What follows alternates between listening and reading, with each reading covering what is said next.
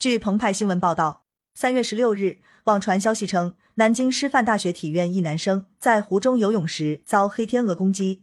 视频画面显示，当时该男子正在湖中游泳，湖面上一只黑天鹅突然跳起，对其发起猛烈攻击，一人一鹅搏斗，场面一度失控。另外一只黑天鹅全程则没有加入战局。过来人说，天鹅很大的，不光嘴，还有翅膀，就像鞭子抽一样。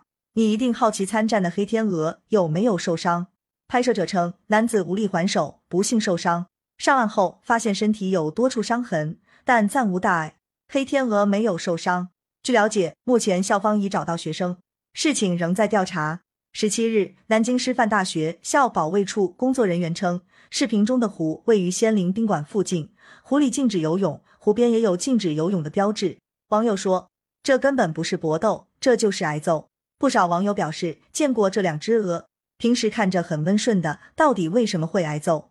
网友大概猜到了一二。你不要觉得你黑天鹅获胜，只是海军占了地形优势，岸上你也不一定打得过。何况这黑天鹅你不能打。专业人士说道，黑天鹅领地意识比较强，尤其现在正处于繁殖期，其攻击性更大。看上去视频中男生背部的伤是被爪子抓伤的，即便被黑天鹅抓伤。也不必担心病毒感染，较严重情况下可以去医院处理伤口。记者温馨提示，请勿野泳，动物凶猛，请在安全区域游泳。感谢收听羊城晚报广东头条，更多新闻资讯，请关注羊城派。